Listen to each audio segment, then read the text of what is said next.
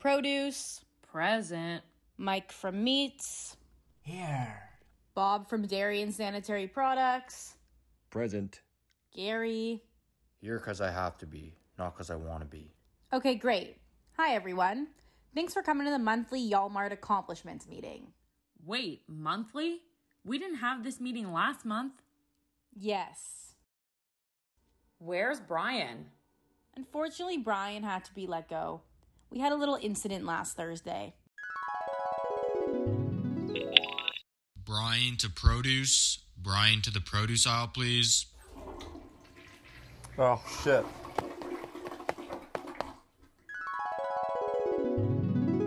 That's disgusting.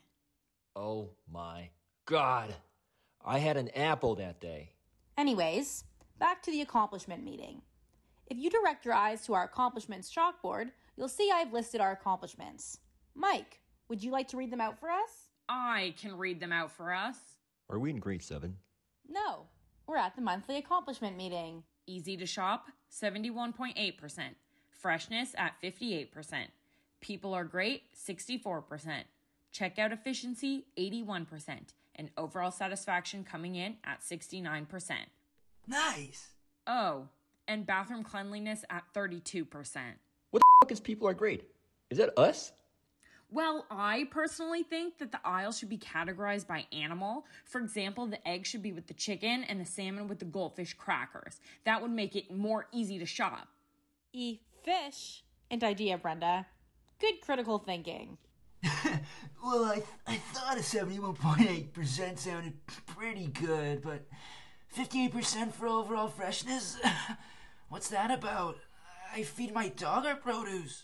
Good checkout efficiency, everyone. Claps all around. So, how do we increase our overall satisfaction, everyone? Gary? Here 'cause I have to be, not 'cause I want to be. Anyone else? I don't know. Uh, I think 69%'s a nice number to see on the board. How are these accomplishments? Yeah, I don't know.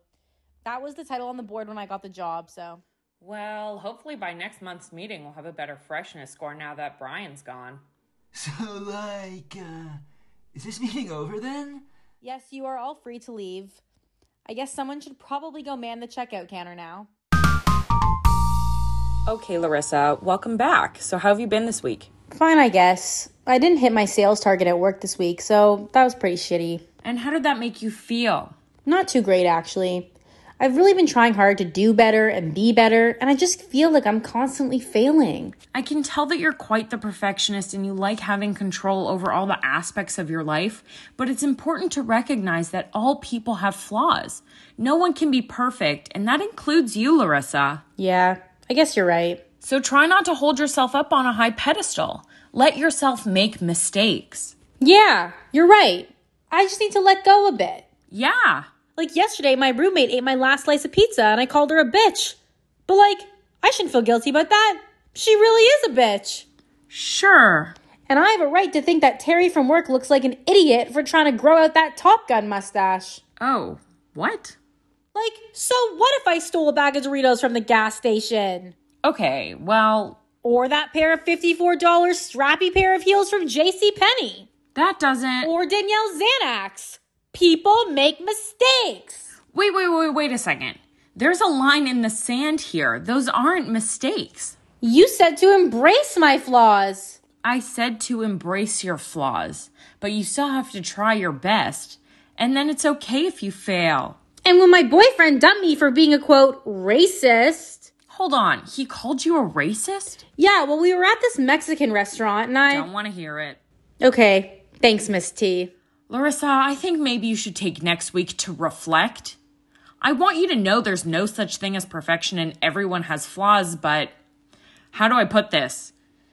Just don't be an asshole, okay? Well, what about the rest of my session? We still have 55 minutes. That's 55 minutes you could be reflecting. Now, off you go. Right, okay. I'll see you next week then. Hey, is that a picture of your husband? Yes, it is. Well, tell him I say nice Top Gun mustache. Hi there. Welcome to IKEA customer service booth. How are you finding everything today? Well, not too great because I'm at the customer service desk.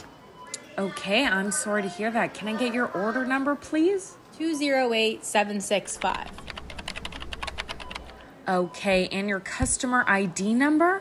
GDHKSAWI 258 7KJSHG 893850. And can you confirm your email for me, please? Heather at notsohotmail.com. And your date of birth? September 25th, 1979. How have you not found me yet?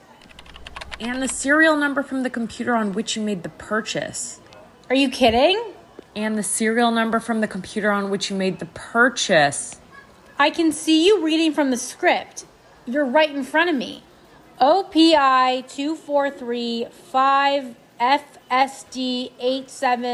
2435FSD87S24.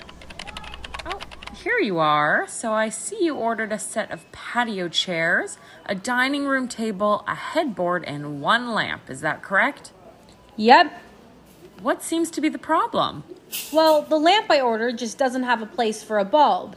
There's just nowhere to put a light bulb. Like how did how did that happen? Hmm, thank you for sharing. I see you're frustrated about that. Well, yeah, but we'll get back to that because I have some other things that I want to talk to you about first. Okay. Please share. Well, first of all, I ordered all this for my son who I was driving to university in Kingston.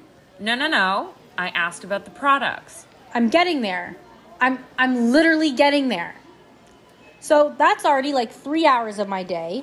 Then I'm told that the shipment will arrive anytime between 8 a.m. and 4 a.m. the next day, which is just way too long of a window to begin with and just inconvenient for everyone involved.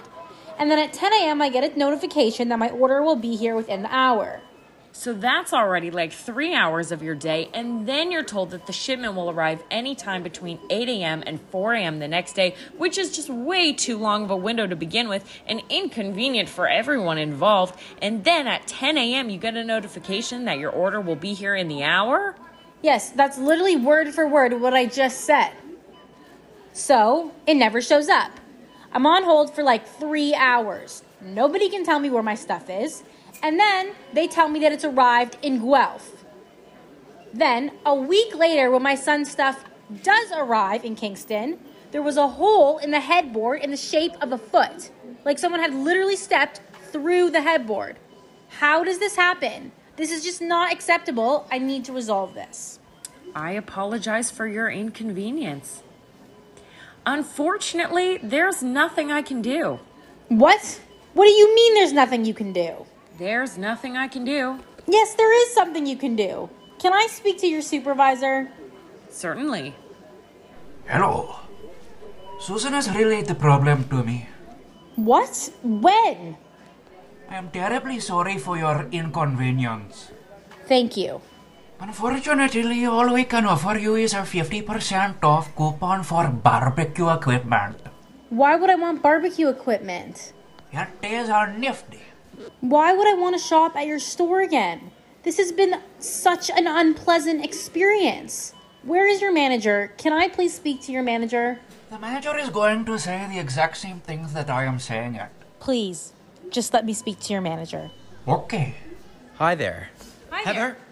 Yes. Heather, I hear what you're saying. But I'm He- Heather, Heather, please. but you're not even. Heather, you can send another email, but it's just gonna go to me. Okay, but my Heather, issue- I am at the top. There's no one else you can speak to. Okay, but my- Heather, stop yelling.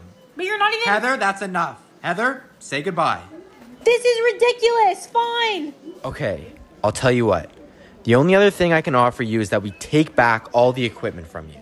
And and what? You just keep my money? Okay, this is insane. I'm leaving. Bye now. Thanks for shopping at IKEA. She was sweet. Well, I better call Delta Airlines now and refund that ticket I bought.